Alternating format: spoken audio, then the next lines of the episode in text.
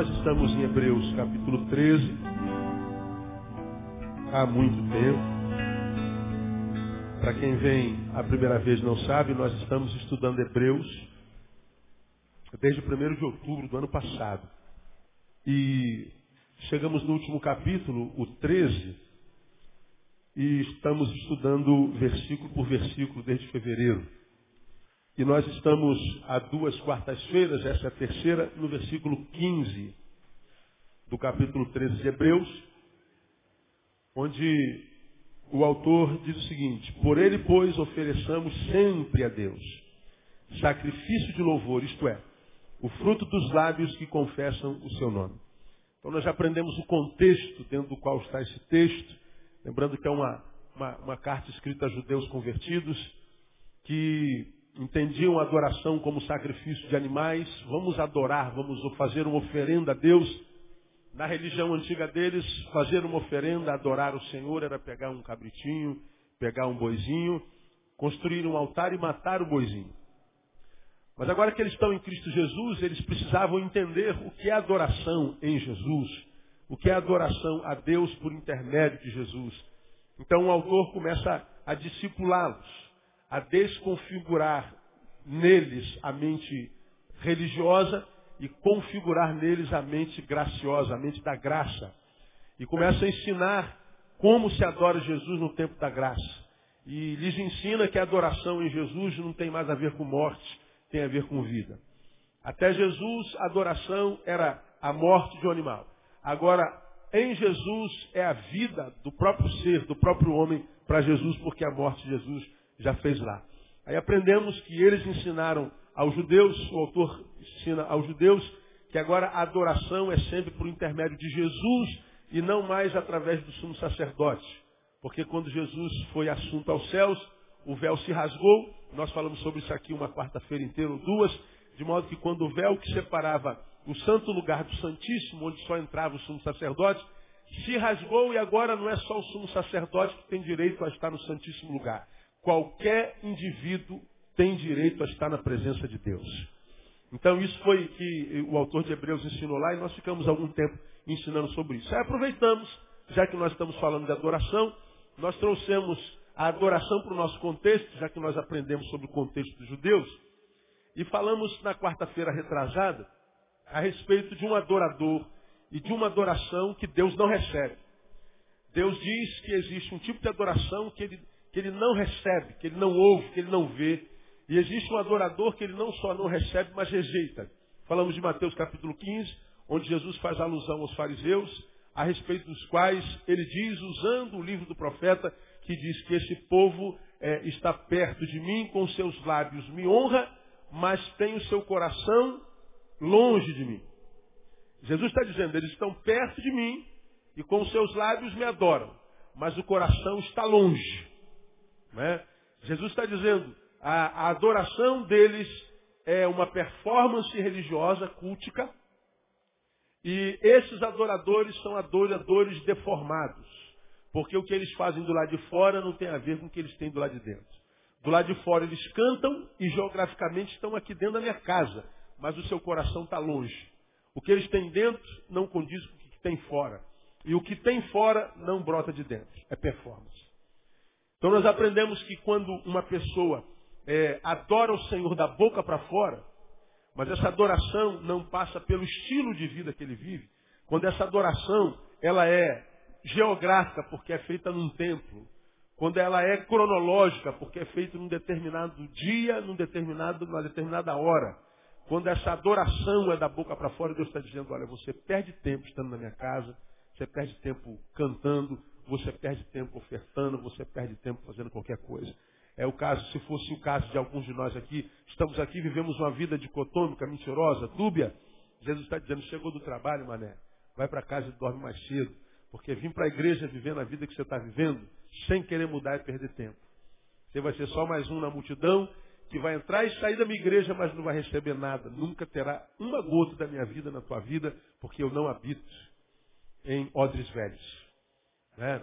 Por isso a gente vê muito, muito crente que aparentemente é mais crente que Jesus, Mas na qualidade de vida, embora sirva um Deus do tamanho do nosso, vive quem, como quem serve eh, mulambo.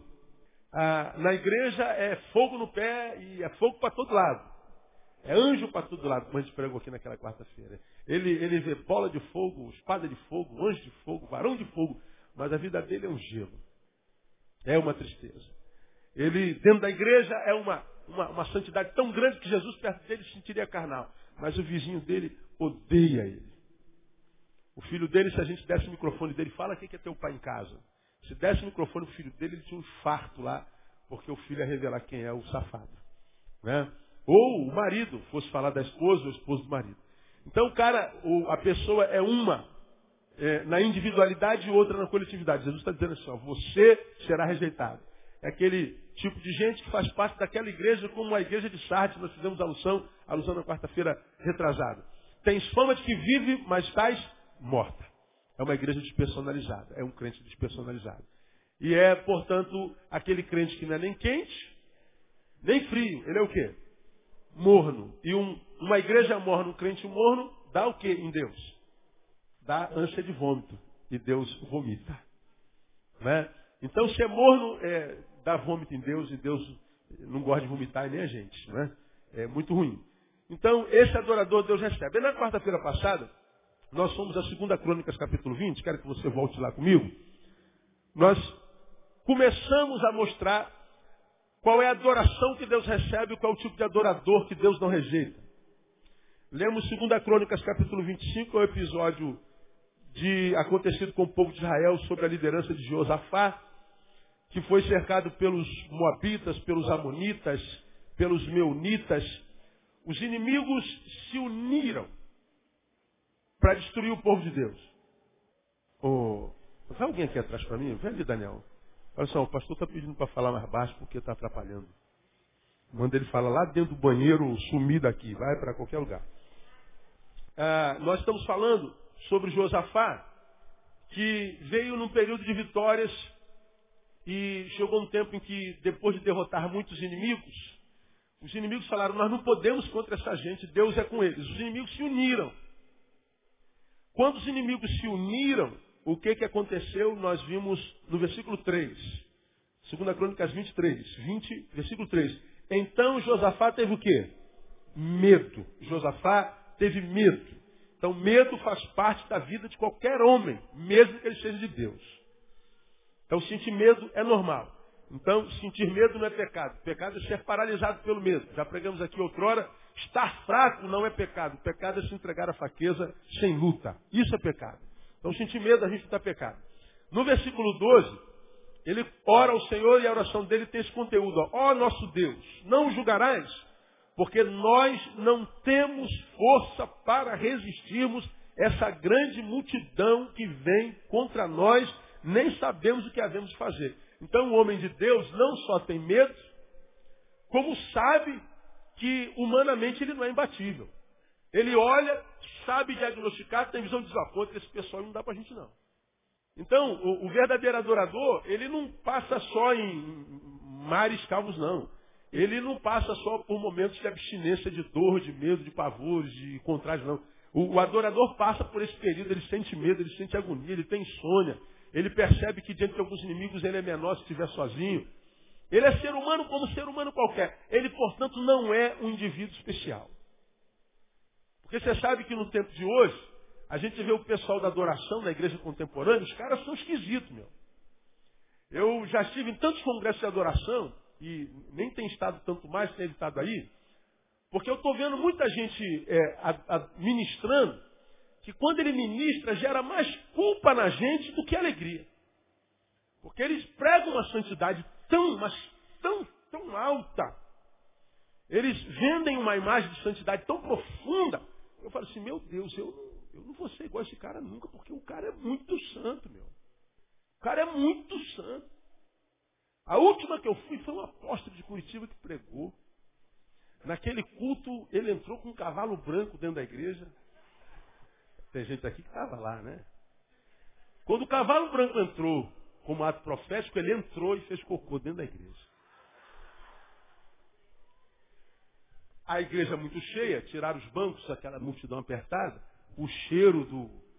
do é, aí encheu aquele lugar. Tiraram o cavalo correndo. No mesmo culto, o apóstolo falou que Jesus falou para ele passar 40 dias em jejum, como Jesus passou no deserto.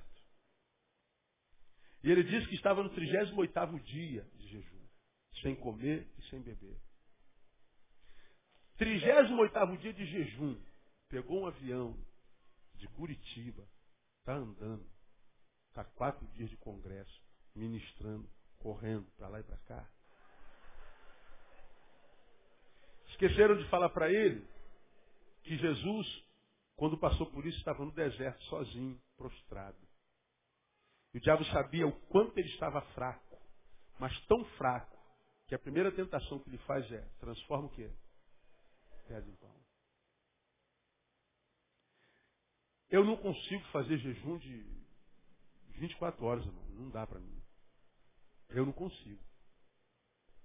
Se eu ficar sem comer, eu não penso, eu não raciocino, eu não ando. Jejum é para alguns, eu imagino. Se é, mas para mim não é. Aí ele propôs que todos fizessem jejum. Pô, o cara não faz, está falando para fazer. Então eu vejo os, os, os caras da adoração vendendo uma santidade que, meu Deus, às vezes eu ouvo, esse cara não tem problema. Esse cara, esse cara, esse cara não sente nem fome, não é possível. Esse cara não, não tem crise de identidade, esse cara não tem tristeza. Esse homem deve nem defecar, deve defecar, porque defecar dá trabalho, né, meu? Trabalho. Esse cara, não é possível. Ele, ele, ele é um ministro de, de, tão santo, quando passa uma mulher, passa um poste do lado dele. Uma mulher, quando passa do meu lado, é uma mulher. Eu tenho que lutar para que, quando ela passa aquela, aquela aquela linhazinha que, invisível que joga no nosso óculos, aí puxa assim, ó. Né? Aí eu seguro a linha e falo assim, ô oh, Jesus. Acontece só comigo ou acontece contigo também? É preferência nacional. O americano não tem esse problema. As mulheres de lá não têm. Né? Por isso que eles gostam mais do airbag. É. Aí eu falei, esse cara, não, esse cara não sente nem tesão, esse cara não sente nada. Aí eu ia para alguns congressos e saía culpado. Eu falei, ô César, eu não mereço mesmo não, porque aquela santidade ali está longe de eu alcançar. Eu sou carnal, eu gosto de mulher, eu gosto de dinheiro, eu às vezes tenho preguiça. Às vezes eu vou para a igreja sem vontade nenhuma de ir para a igreja. Subo naquele púlpito pela misericórdia, que não tenho vontade de ver ninguém, tem que ver aquela massa, todo culto, a igreja sempre cheia. Mas o Senhor usa da mesma forma. Porque a gente não vende imagem. A gente ouve sempre o pessoal que não tem problema, que a vitória sempre. Eu, eu cansado de ouvir o pessoal, eu estava passando sem algum lugar e conversei com a pessoa, daqui a pouco a pessoa está chorando. Todo mundo que fala que esse cara chora, meu. Comigo ninguém chora quando eu converso com ele. Já sentiu isso? É. Eu falei, meu Deus, é muito. Aí eu pego o Josafá, Veja esse cara que teve essa experiência tremenda com Deus. Senhor, eu estou com medo. Aquele pessoal é mais forte do que eu, é mais poderoso que eu. Se eu for, eu vou arrebentar a cabeça. Senhor, tenho misericórdia. Aí no finalzinho do versículo diz, meus, meus olhos estão em ti, porque se eu olhar para eles eu, eu piro. Eu vou perna para quem te quero. Aí porque ele revela a sua humanidade, Deus então ouve a sua súplica. Porque Deus sabe que nós não somos tão santos como nós queremos vender a imagem ser. Nós, porque mentimos ser tão santos, tantas vezes, nós acabamos acreditar que nós somos tudo mesmo. A gente vende uma imagem de santidade tão grande que a gente acaba acreditando que é aquilo mesmo. Porque mentira é um negócio traiçoeiro. Você conta mentira muitas vezes, você acaba acreditando que aquilo é verdade. Isso é psicanalítico. Isso é cientificamente comprovado. Chega um tempo que você não sabe mais se é verdade ou mentira. Aconteceu mesmo? Não aconteceu, cara. Não, aconteceu sim. Ou não? Não, não aconteceu não. Não, aconteceu sim. Você já tem dúvida. Isso é cientificamente comprovado. Aí nós vendemos uma imagem de nós mesmos tão grande e acreditamos que somos aquilo tudo e a gente vê um monte de gente frustrada. que passa aquele vento de avivamento na igreja. Na igreja é muito legal, né? A gente, aí chegou um cantor novo. Aí, aí alguns jovens vão para aqueles congressos, ouvem os apóstolos, os super crentes, e eles voltam, daqui a pouco vem com, um com a bandeira de Israel nas costas. O outro bota um kipá, e o outro faz, sobe monte e tal, e o cara fica uma santidade louca. E, e a gente que está muito tempo na estrada, e a gente continua a mesma coisa. Daqui a pouco ele está, pô, fulano não vibra, fulano não, não, não tem visão, fulano não acha que não tem. E ele está, vamos ver quanto, vai, quanto tempo isso vai durar, né, meu?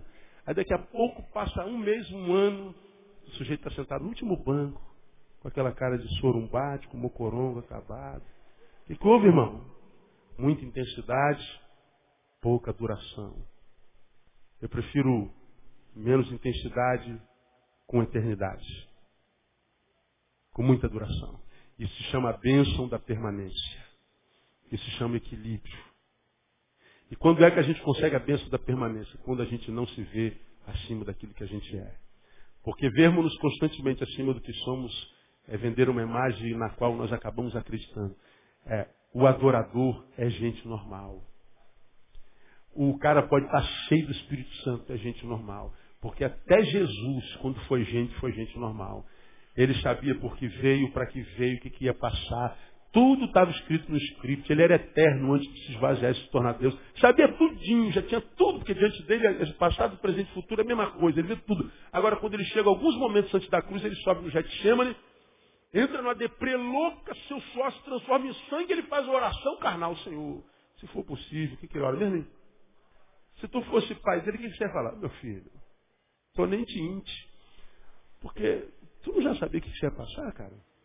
Tu, tu, tu, tu, é Deus ou tu é homem? Eu sou Deus e homem. Até Deus, enquanto homem, sentiu as dores de um homem completamente. Agora, às vezes nós, achando que somos tão santos, achamos que perdemos humanidade. Aí o que, que acontece? Fácil de entender. Quem é que morre afogado? Só quem sabe nadar. Quem não sabe nadar não morre afogado. Por quê? Respeita o mar, irmão. Tá muito bravo? Baldinho. Baldinho. Tô certo ou errado? baldinho. Não, não dá para morrer afogado dentro de um balde. Agora o cara não. Eu nado muito, eu só trepo. Aí as ondas. Nada, tá tranquilo. Morre. Autoconfiança. Quem é que cai de moto toda hora? O cara que acha que é o. Vai costurando. Ih, vai dar certo. Puf, pronto. Três mortes por dia em São Paulo. Quase uma por dia no Rio de Janeiro. A gente está andando de moto há 30 anos. Porque respeita a máquina. Quem é que cai? Quem se auto valoriza. Eu sou santo, eu já não tenho mais a, a, as fraquezas da carnalidade. Irmão, você vai ser homem até você morrer. Você vai ser gente cheia de Espírito Santo ou sem Espírito Santo nenhum. Você vai ser a mesma coisa. Com as mesmas tentações. O que muda é a capacidade de resistência. As tentações são as mesmas. É o que Josué nos, nos ensina. Mas como nós já falamos sobre isso, nesses 20 minutos, eu quero mostrar, além dessa, desse saber, algumas marcas do adorador e da adoração que Deus não rejeita. Aí Deus ouve a sua oração e na sua, na sua resposta, Deus diz lá no versículo 17, Nesta batalha não tereis que pelejar, postais preparados e ver de livramento que o Senhor vos concederá, ó Judá e Jerusalém. Não temais nem vos assustei. Amanhã saíres ao encontro, porque o Senhor está convosco. Então o cara diz, eu estou com medo. Não dá para mim. O Senhor diz assim, deixa comigo. A parada é comigo. Nessa você não peleja. Nessa peleja não tereis que pelejar. Ficai parado, postado. Amanhã que vocês vão sair ao encontro. Veja o que Deus faz. A peleja não é de deles, Deus diz é minha. Mas a despeito de dizer a peleja é minha, ele diz amanhã saíres ao encontro. Ora, se a peleja não é minha, o que eu vou fazer lá? Primeiro ele diz, ficai parado. Amanhã saíres ao encontro. Deus está falando de obediência, mas não vou falar de obediência hoje não, vou falar mais adiante. Então, há tempo da gente agir, há tempo da gente parar. A Bíblia é muito clara nisso, é só a gente usar os dois neurônios que a gente tem. Né? Se um não brigar com o outro, a gente aprende. Já pregamos sobre isso aqui. Há tempo na Bíblia em que o cara sobe é, diante de Deus e fala assim, Senhor, é, o faraó está vindo e, e, e, o mar está na frente e, e, do lado tem montanha, o que a gente faz? Moisés, por que clamas a mim, Moisés? Moisés, por que você está clamando a mim, Moisés? Não é hora de orar, Moisés. Por que, você clama a mim? Diga aos filhos de Israel o quê? Diga para mim. Marchem, Moisés. É hora de meter o pé e marchar. Marchar para onde? Marcha, meu filho. Não tinha, ou marchava em direção ao exército voltando, ou continuava em frente, em frente, porque mar. Marcha, meu filho. Marchar para onde? Não tem lógica. Aí quando a gente vê os filmes de Moisés, sempre a gente vê. Ontem, foi ontem que a gente viu. É, foi ontem? Aí você não estava ali em casa, você sabe, mas você sabe. Aí toda vez que você vê o filme de Moisés, uma vez Moisés levanta o cajado e o marado. A outra vez Moisés bate no chão e o marado. Como que os, os, os, os maiores intérpretes da Bíblia entendem esse versículo? Já preguei sobre isso aqui, você vai lembrar disso. Quando Deus diz, diga ao Israel que marche, Moisés começou a entrar no mar, marchando. O mar não abriu, não. Ele continuou marchando e o mar não abriu, a água subindo. Moisés marcha, ele está marchando. E Moisés está marchando e o povo, bora gente, marcha. Água. Marcha, Moisés. E agora? Até aqui deu para marchar. Daqui para frente o que, que eu faço? Eu volto, eu acredito em Deus. Ele continuou marchando. Quando ele não tinha mais como, acreditou, o mar abriu. É assim que eu acredito nesse milagre. Porque marchar com o mar aberto não precisa de fé, está aberto. Sim ou não? Muito fácil, irmão. Deus, para onde eu vou? Ah, aí. Qual faculdade que eu, que, eu, que, eu, que eu faço? Aí parece um outdoor. Medicina, medicina. Qual menino na igreja que eu namoro? Aí o rosto dela reluz igual o de Moisés no, no monte. Oh. Esse é o episódio no qual Deus diz, mete o pé na porta e entra. Mas, quando a gente chega, por exemplo, lá em, no Novo Testamento, quando o Espírito Santo desce, Pedro fica em pé e ele prega lá no dia de Pentecostes, e aí ah, o Espírito diz assim, cai em Jerusalém até que do alto vocês sejam revestidos de poder. Moisés, não, oh, oh, oh, apóstolos, não metam pé para fazer nada, fiquem parados. Não entrem numa de pregar a minha palavra sem receber poder do alto. Não saiam para evangelizar o mundo sem receber poder do alto. Fica parado, até quando o poder descer da conta, não interessa, fica parado. Ora, Moisés era para meter o pé. E agora? Fica parado. Há dois casos na Bíblia que Deus diz assim, foge da idolatria e da prostituição. Quando o assunto for prostituição, não mete nem o pé, nem fica parado olhando. Vaza. Foge. Há momento na Bíblia que a Bíblia diz, cai dentro. Há momento que a Bíblia diz, para. Há momento que a Bíblia diz, vaza. Agora o crente metido a mais santo que Jesus, eu não posso ser tentado por mulher nenhuma, por homem nenhum. Pode ficar pelada, pode botar lingerie, pode fazer o que quiser, porque eu estou cheio do Espírito Santo. Filho, foge. Ele só falou, Senhor, o Senhor está sendo usado. A vitória é minha pelo sangue de Jesus. Filho, Foge, miserável. Não, ele não vai. Está dando para entender? Claro, claro, não dá? O cara, o cara acha que pode. Quando a Bíblia diz que não pode. A contínuo acontece o oposto. Vai, filho, eu não vou conseguir. Vai, meu filho. Mete o pé nessa porta, mas Senhor, me dá um sinal, fala alguma coisa, mostra uma luz. Assim, meu filho, vai. E o cara não vai. Medo, ou ele chama de bom senso, que é inevitável na vida de qualquer um que quer vencer é, essa capacidade de, de, obedecer. Então, quando, ele, quando, quando, Deus fala, a gente tem que estar atento. Aí, por que, que Deus diz assim, ó? Ficai parados hoje, mas amanhã vocês vão ao encontro dele. Agora, no que, que eu quero parar? Quando é que eles vão ao encontro dele? Veja o versículo 20 lá. Que horas que eles tinham que ir? Lê para mim alguém. Pela manhã? Cedo. Ora, manhã é qual parte do dia? Diga para mim. A primeira. Que hora que começa amanhã? Digamos seis horas. É, o dia começa, na verdade, a zero, né? A um, um segundo. Mas vamos dizer que amanhã começa às seis horas. Falar de manhã já pressupõe a primeira parte, cedo. Mas ele usa pela manhã, bem cedo. Vamos imaginar madrugada. Gente, vocês vão se levantar contra eles e vocês vão levantar bem cedo. Vocês vão levantar de madrugada. Madrugada vem na minha cabeça a ideia de prontidão. Estejam prontos no raiar do dia. Quando o dia acordar, pegue o dia de surpresa. Acordei primeiro. Que o sol se assuste ao ver vocês acordados. Primeiro que ele. Prontidão. Quem serviu aí no, na Brigada Paraquedista, lembra aí, principalmente quem foi do 26, 26 até 1980 e pouco, na minha época, tinha um, um, um, um sábado e domingo um, avião de, de, prontidão. Fazia nada, a gente só ia para o batalhão para ficar fardado, de, de, prontidão, na porcaria da companhia. Se acontecesse alguma coisa na cidade, aí tinha gente de prontidão para ir lá. Fica fazendo o que? Nada. Só se acontecer alguma coisa, vocês vão. Estão prontos. Esse texto falou, de manhã cedo tem que estar pronto. Pronto. E de manhã cedo se levantaram e saíram ao deserto de Tecoa, lá no versículo 20. E ao saírem, Josafá pôs-se em pé e disse, ouvi meu Judá e vós moradores de Jerusalém, crede no Senhor vosso Deus, estareis seguros, crede nos seus profetas, sereis bem-sucedidos. Tendo ele tomado conselho com o povo, designou-os que haviam de cantar ao Senhor e louvá-lo, vestido de trajes santos. Ao saírem diante do exército, dizer, dai graças ao Senhor, porque a sua benignidade dura para sempre. Ora, quando começaram a cantar, e a dar louvores, o Senhor pôs emboscadas contra os homens de Amon, de Moab e do Monte Seir, que tinham vindo contra Judá, e foram desbaratados. Veja, na peleja não tereis que pelejar. Mas de manhã cedo estejam prontos e saiam ao encontro. Quando eles saíram ao encontro do exército inimigo, eles não saíram para guerrear, não foi com arma na mão, foi com louvor, com canção, com adoração, rendendo graças ao Senhor.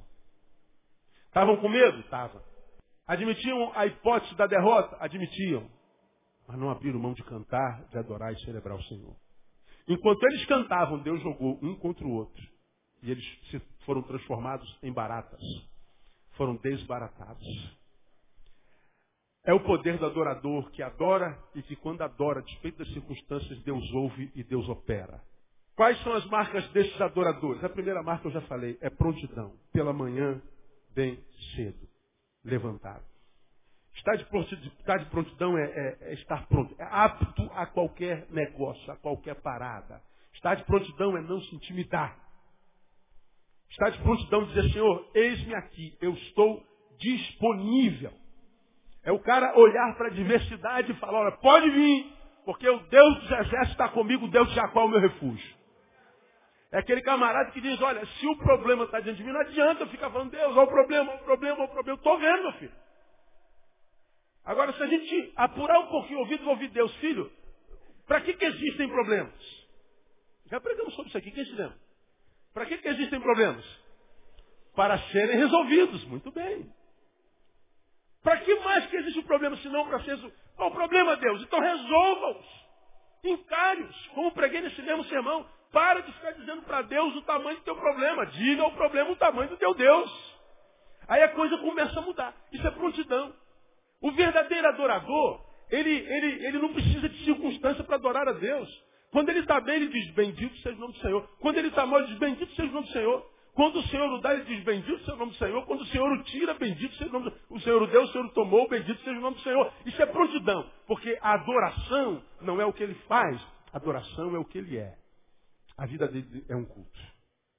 Ele não é aquele cara refém das circunstâncias, ele está pronto para adorar a Deus de qualquer jeito. Por isso que lá em Hebreus capítulo 13 nós vemos, é, é, é, por ele, pois, ofereçamos sempre a Deus sacrifícios de louvor. Nem sempre o louvor que a gente apresenta a Deus é filho da nossa volição, da nossa vontade, é filho de um sacrifício. Eu não estou com vontade, adoro a si mesmo. Não estou com ânimo, eu adoro a si mesmo. Aparentemente eu não tenho razões, eu adoro a si mesmo. Você já aprendeu que quem aprende a adorar a Deus sem razões, receberá muitas razões de Deus para adorá-lo. Lembra disso? Então adora Deus sem razões. Deus vai te dar muitas razões para adorá-lo. Agora, quem espera uma razão para adorar o tempo inteiro, acaba por parar de adorar, porque a vida dele perde sentido. E quem acha que estar vivo já não é adoração pra, uma razão para adorar, esperar o que de um ser humano desse? Prontidão, prontidão, prontidão e prontidão. O cara tem que estar preparado. E o preparo requer esforço, requer dedicação, requer trabalho, requer é, é, é, domínio próprio, requer é, disciplina, é tentar mudar aquilo que você sabe que você pratica, que te afasta de Deus. Mas pastor, eu faço isso há muito tempo. Pois é, começa a não fazer a partir de hoje, que daqui a muito tempo você vai entender que há muito tempo você deixou de fazer o que você faz há muito tempo. Coisa vai mudando, porque aquilo que a gente faz cotidianamente vira hábito. Tudo que você tem por hábito é hábito porque você começou a fazer um dia, dois dias, três dias, quatro dias. Tem que começar. Tem que começar a se abster, tem que começar a se afastar. Vai levar um tempo, eu não sei quanto, mas vai chegar um tempo que você se habitua a não fazer o que você não quer fazer. Isso é prontidão, isso é disposição. E esse levantar pela manhã cedo é, pressupõe algumas realidades, algumas verdades que eu queria compartilhar com você. Bem rápido. Primeiro, levantar cedo pressupõe organização. É, organização. Por que organização? Eu não sei se acontece contigo, mas a cada ano que passa, eu sinto, eu tenho a sensação de que as 24 horas estão diminuindo. Quem já teve essa sensação aí? Todo mundo. Cara, já, já são 5 horas, já são, já é. Meu Deus, eu não vi o dia passando hoje, é verdade, mas passou. Você não viu, mas passou. Parece que não dá mais, o dia, o dia não está dando mais. Ele vai encurtando. Quando nós temos a percepção de que o dia encurtou, e a gente que tinha um dia de 24 horas, parece que tem 20 agora, a gente tem as mesmas, mesmos afazeres que fazíamos 24 horas com folga, mas parece que o dia agora tem 20 e a gente está deixando de fazer algumas coisas. E a gente vai perdendo o controle do nosso dia. A gente, quando perde o controle da nossa agenda diária, amanhã, quando acorda, já acorda com o dia sobrecarregado. Se eu tinha algo a fazer hoje que eu não consegui fazer, esse que eu deixei a fazer já amanhece por fazer amanhã, que já traz consigo os seus afazeres. E aí eu começo hoje realizando o de ontem. Porque eu comecei com o de ontem, eu só inicio hoje, geralmente por volta das seis horas, imaginemos. Perdeu seis horas no dia. Aí já vai empurrar para o terceiro dia, para o quarto. Daqui a pouco você está um mês atrasado, um ano. Tua vida está toda embaralhada, você está todo enrolado, devendo a todo mundo. Você já não sabe mais o que fazer. Vem, caraca, arrebentou. Já era. Perdi. Já está tudo amarrado. Agora é entregar um. Jogar a toalha. Tem alguém aqui com a vida toda embaralhada, não precisa levantar a mão. Casou-se, passaram alguns anos, você e mulher não falam mais a mesma língua. Cara, o que, que aconteceu com a gente, meu? Onde é que nós começamos a nos tornar o que nos tornamos? Mãe e filho não se entendem mais, pais e filhos, irmãos, irmãs. A gente não consegue mais se dar bem com os amigos. Com... A vida vai se tornando amaranhada de problema. Aí o camarada sai de um casamento, entra no outro, também dá certo. Aí já paga pensão dessa aqui, aí arruma outra mulher na rua que, que já é, é amante daquela que era amante dessa aqui. E aí engravida aquela lá também. E depois vem com essa mulher de cá. Aí daqui a pouco volta para a mulher, mas descobre que a outra está grávida. E é pensão para todo mundo. E o cara, meu Deus! Agora, você acha que isso é raro hoje? Mas fácil era, tem alguém aqui que não está enrolado? Aí tem uma meia dúzia de mão levantada aí. Tem alguém aqui endividado? Completamente endividado? Onde é que começou a dívida? Qual foi o pontapé inicial dessa partida? Aí a gente vai se enrolando. Perdemos o domínio, perdemos o controle. Desorganização. Louvor tem a ver com organização. Olha que coisa interessantíssima. Ah, volta um pouquinho a tua Bíblia em 2 Reis, capítulo 20. Deixa eu mostrar uma coisa esquisita. 2 Reis, capítulo 20. 2 Reis, capítulo 20, fala de um recado que deram a Ezequias, quando Ezequias adoeceu. Ezequias é 2 Reis 21. Por aquele tempo Ezequias ficou doente à morte. E o profeta Isaías, filho de Amós, veio ter com ele e lhe disse. Olha o recado que o, que o, que o profeta dá para o cara. Assim diz o Senhor. Põe em ordem a tua casa, porque morrerás e não viverás. Tem uma noticiazinha melhorzinha, não? É, é isso mesmo que é. Ó, arruma a tua casa, você vai morrer. Qual era a, a, a lógica? Eu vou morrer? Então, deixa sujo assim mesmo, deixa do jeito que está. Se dane. Põe em ordem a tua casa. Porque você vai morrer. Quem conhece a história de Ezequias? Ele morreu. O que, que aconteceu com ele? Ele pediu ao Senhor que lhe concedesse mais um tempo. Quanto tempo Deus deu? Mais 15 anos. Por que, que você acha que ele fez isso para mim? Porque ele pôs em ordem a sua casa. Quando nós cristãos, irmãos, vivemos uma vida embaraçada, nós maculamos o nome de Jesus.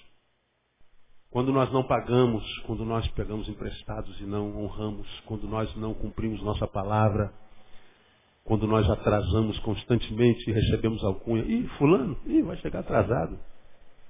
Ele sempre foi assim. Eu acho isso um pecado grave.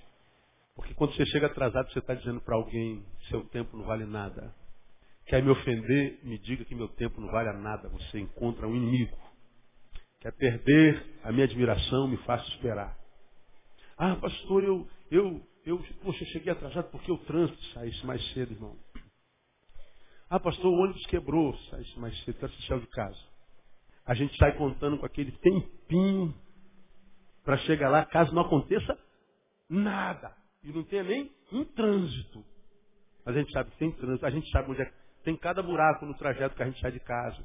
Você sabe que tem aquele buraquinho no cantinho esquerdo do meio fio, antes daquela valinha que tem lá do quebra-mola, tem um buraquinho. A gente, aquele buraco faz aniversário, né? A gente conhece as ruas que a gente passa, a gente sabe onde tem trânsito. A gente sabe de tudo, o carro pode quebrar. Mas não, a gente vai atrasando aqui, atrás ali, vira uma cultura nossa. E temos alcunha de, de atrasado, temos alcunha de mal pagador, temos alcunha de, de fofoqueiro, temos alcunha de, de, de, de desorganizado. Isso tudo é mensagem que a gente vende e que a gente prega. E aí nós temos a nossa vida toda amarrada. Aí vemos para a igreja domingo. Leva-me além, leva-me além. Além aonde, filho? Além do quê? Onde é que você está? Do que, que você está falando? Aí a gente não sabe por que, que o leva-me além não é ouvido, não acontece porque a nossa vida está toda tomada por desorganização. A gente acha que adoração é o lugar onde a gente vai para cantar uns cânticos. Não é, adoração tem a ver com a vida. Minha vida tem que ter um brilho que faça com que as pessoas queiram ser como eu. As pessoas precisam ver que uma pessoa que serve a Jesus é diferente da pessoa que serve a Buda, que serve a Kardec, que serve a Alá, ou que não sirva a ninguém. Há que haver uma diferença na qualidade de vida, porque a nossa vida é uma carta, diz Paulo, e eles estão olhando. E diz mais, o próprio livro de Hebreu diz, nós que estamos rodeados de uma tão grande nuvem de testemunhas, deixemos todo o embaraço que de perto nos rodeia. Adoração tem a ver com prontidão, prontidão tem a ver com organização. O Senhor está dizendo, olha, amanhã, Josafá, você vai sair ao encontro amanhã. E olha, de manhã cedo, tem horário, tem dia, o negócio é organizado, o negócio tem controle, tem chefe nesse lugar. Então a adoração é muito mais do que um culto. Então quem quer receber de Deus precisa trabalhar para viver uma vida que seja uma vida sem embaraço. Quem ganha salário mínimo não pode viver como quem ganha 5 mil reais por mês. Você ganha 600 reais por mês, quer comprar um tênis de 500, pô. Mas pastor, não tem direito? Tem. Você só não pode. Não, mas eu não abro mão disso. Pois é, aí tu usa um tênis de 500 reais. E a tua vida? É embaraçada. E o tênis que a gente usa, a gente usa para os outros. A roupa que a gente usa, a gente usa para os outros. Eu, eu, uma vez ouvi uma frase que eu acho que até não tem aqui na, na capa da minha Bíblia, né? Os homens são consumidos pelo desejo de comprar coisas que eles não precisam, com o dinheiro que não têm, para impressionar pessoas que não gostam. Vou repetir. Os homens são consumidos pelo desejo de comprar coisas que eles não precisam, com o dinheiro que eles não têm, para impressionar pessoas que eles não gostam. Me lembra de quem? Sócrates, passeando pelo mercado de Atenas. Chega na loja e pergunta, o senhor quer comprar alguma coisa? Não. Eu só estou vendo quantas coisas existem que eu não preciso para ser feliz. Quantas coisas existem que eu não preciso para ser feliz. E a gente se esquece. Ter é bom. Comprar, eu já preguei sobre isso aqui, né? Comprar é um negócio assim, orgásmico.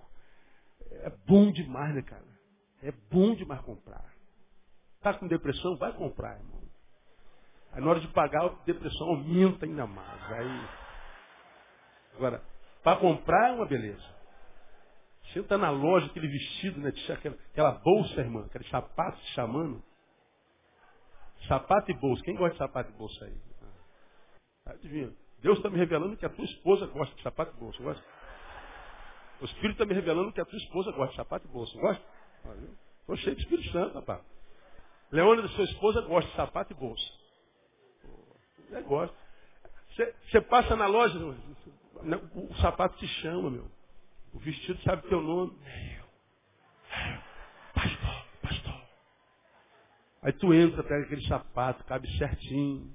Pô, tu sai com aquela bolsa, cara, cara. Ai, Jesus. É uma vez. Agora, se tu parar para pensar, tu não precisa daquilo. Lembra que eu preguei sobre quantos pares de sapatos você tem? Duvido que alguns de vocês, alguns podem até saber, quem tem dois, tem três. Mas a maioria de nós não sabe nem quantos pares de sapato tem. Não sabe quantas camisas tem, quantas calças tem. E aí chega domingo, acorda tarde, né? Para vir para a escola do dominical, abre assim, aí tira uma roupa, não combinou. Ah, não vou para a igreja, não tem roupa nenhuma. Não tem roupa. Estou sem roupa. Se tivesse uma calça, uma camisa, um par de sapato, não perdia culto. A gente se embaraça por coisas que a gente não precisa. A gente deixa de dormir por coisas que a gente quer ter e não precisa ter. Mas, pastor, sempre quis ter isso, pois é. Sempre quis ter. Quer dizer, você nunca teve e conseguiu viver.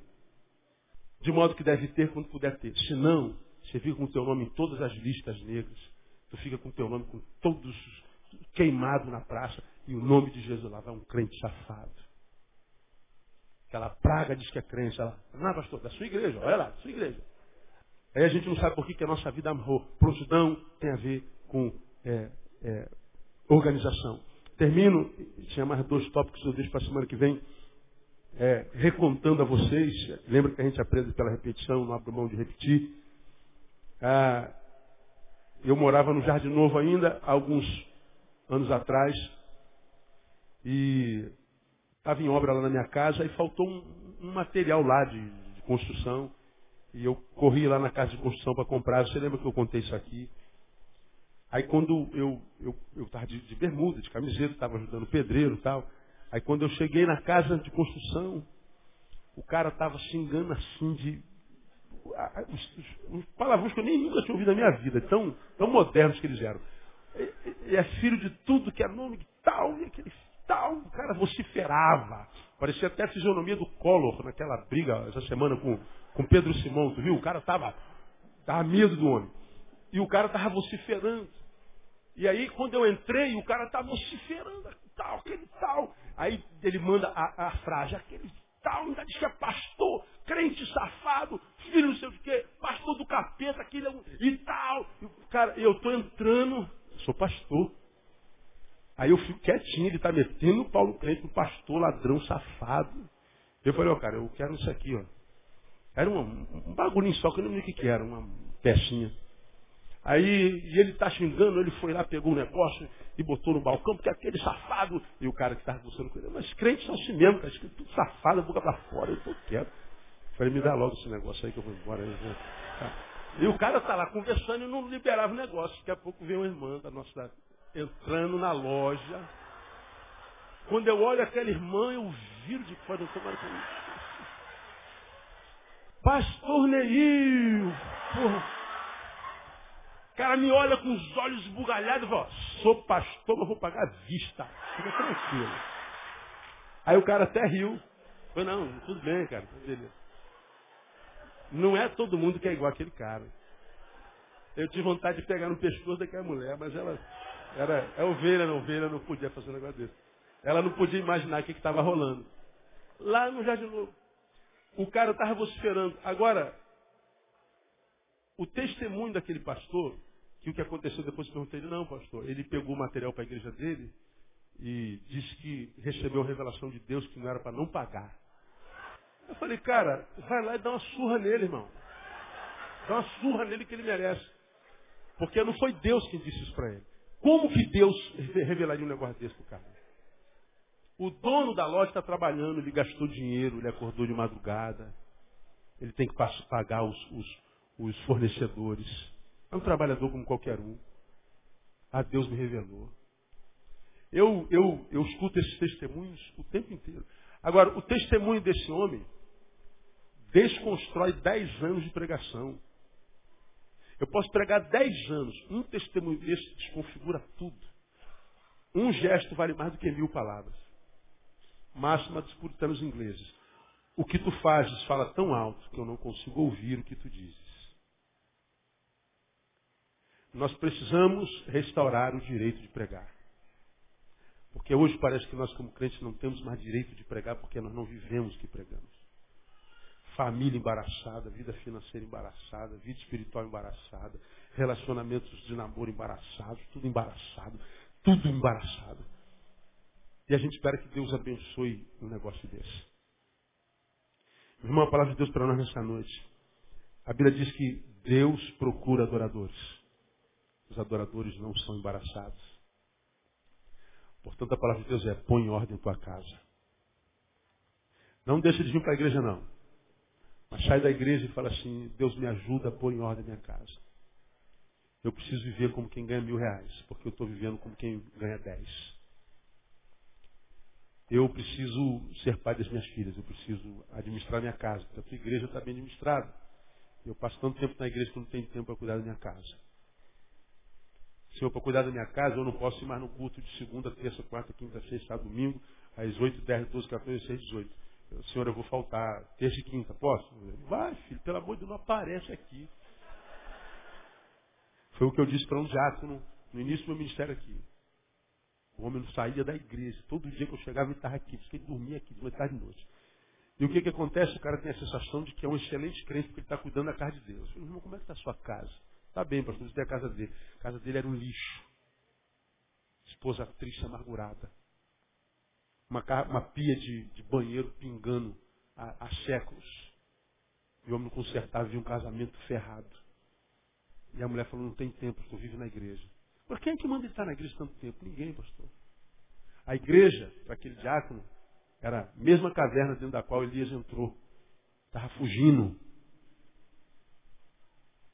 Quando um profeta foge, o que sobra é ausência de vida, ele pede para si a morte. Há muita gente se escondendo dentro da igreja, como aquele homem. Eu falei, olha, o senhor está proibido de aparecer na igreja por alguns meses.